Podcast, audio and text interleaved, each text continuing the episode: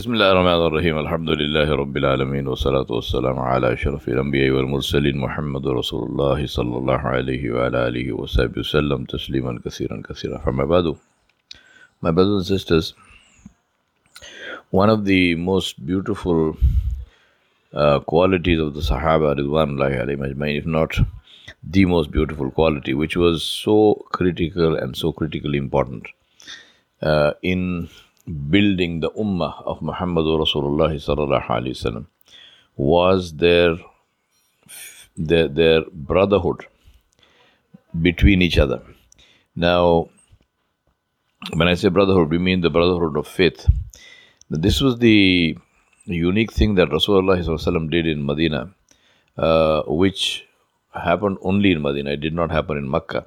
Obviously, the, the Muslims in Makkah also were they lived together as brothers. They there, there was a sense of brotherhood between them. They loved each other and so on and so forth. But this very specific uh, action, this very uh, speci- specific initiative, uh, intervention of uh, creating a brotherhood of faith, which was intended to and it succeeded in transcending uh, other uh, reasons for cohesion other reasons for being together and sharing a common identity, which are which are usual and common uh, among people, which is uh, the, uh, the the cohesion that comes from uh, being members of the same family or the same race, uh, or in tribal cultures from being members of the same tribe, and um, the the, the, the call to nationalism that uh, constantly is raised, including uh, as I speak in different countries, uh, which was all of those were there, they were present. Uh, also during the time of Rasulullah they have always been present. Um, but Rasulullah created a new, uh, a new um, reason to come together a new reason for brotherhood, a new reason for uh, being one, and that was a brotherhood of faith, as very different from any other reason uh, of for a brotherhood. And this brotherhood of faith, was called the Ummah. The Ummah of Muhammad sallallahu alaihi wasallam. Now, what he did was that apparently randomly. And of course, nothing that the Prophet ﷺ did was random, it was always guided by Allah subhanahu wa ta'ala. But on the face of it, if you look at it, it seemed to be very random because, and it was something which uh, was. Uh, which was characterized by diversity. For example, uh, if you were putting people together, uh, if you were forming groups, um, and you would probably naturally try to group people or pair people uh, of uh, who have some similarity with each other. Uh, people who maybe spe- speak the same language, uh, people who perhaps uh, you know come from the same uh, part of the world, people who have who share something in common. But Rasulullah did the opposite. He he paired people uh, who were as disparate from each other as could possibly be. Uh, he, he paired them with each other. So these were people who were who apparently had almost nothing in common with each other, except the fact that they were both they, that both of these people were Muslim. And I think that was the uh, the message that he was driving, which was to say that the the the real commonality is that we worship one God, that we worship only Allah Subhanahu wa Taala. Now, Allah subhanahu wa ta'ala also reinforced this um, or initiated it by two very specific ayat in the Quran, where Allah subhanahu wa ta'ala mentioned this ummah of Muhammad sallallahu specifically uh, with that name, where he said, إن هذه أمتكم أمة واحدة وأنا ربكم فاعبدون wa inna ummatukum ummatan wahida wa ana. So these two ayat in two different surahs. Allah subhanahu wa ta'ala mentioned, He said, This ummah of yours is one ummah, and I am your Rabb, I am your uh, protector, creator, protector, sustainer, maintainer. Um, so therefore, worship only me. Inna hadihi ummatukum. This ummah of yours, verily this ummah of yours, ummatan wahida, is one ummah. Wa ana rabbukum, and I am your Rabb. Fa'budun. So therefore worship me. Worship me meaning worship me alone. And then he said, Jalla Jalaluhu, Wa inna hadhihi ummatukum ummatan wahida. And this ummah of yours is one ummah. Wa ana rabbukum, and I am your Rabb. Fattaqun. Therefore have my taqwa. So in one ayat, Allah subhanahu wa ta'ala is saying that this is one ummah and I am your Rabb, so worship me. This ummah of yours is one ummah and I am your Rabb, so have my taqwa. The taqwa, as we know, is this overarching, overwhelming, um, unique concern for the pleasure only of Allah subhanahu wa ta'ala. That only Allah subhanahu wa ta'ala, uh, that every action of mine is designed, is done with this overarching concern that Allah subhanahu wa ta'ala should be should be pleased with me. Uh, this is the uh, the meaning of taqwa. So I said, I, so we say, I am concerned. My only concern is that Allah must be pleased with me, and therefore, uh, I do everything I do with that one concern that my Rabb should be pleased with me. So therefore, we do this. Um, uh, we do this action, and we do whatever we do with this overall concern. That's called taqwa. Uh, the, it's not fear of Allah, it is fear of displeasing the one I love the most. Why am I concerned that Allah subhanahu wa ta'ala should not be displeased with me because I love Allah subhanahu wa ta'ala the most. Now I could be I could have this concern, I should have this concern also because Allah I don't want Allah to be displeased with me because I fear the wrath of Allah subhanahu wa ta'ala, I fear his punishment.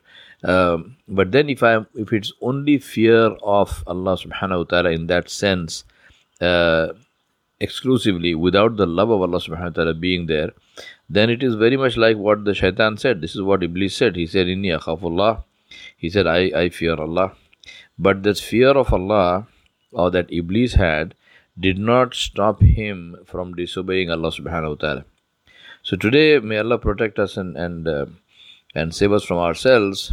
Uh, when a Muslim, for example, borrows money on interest, when a Muslim deals in haram, when a Muslim buys and sells haram, what behavior is he displaying? I'm not passing judgment on anybody, I'm not making fatwa.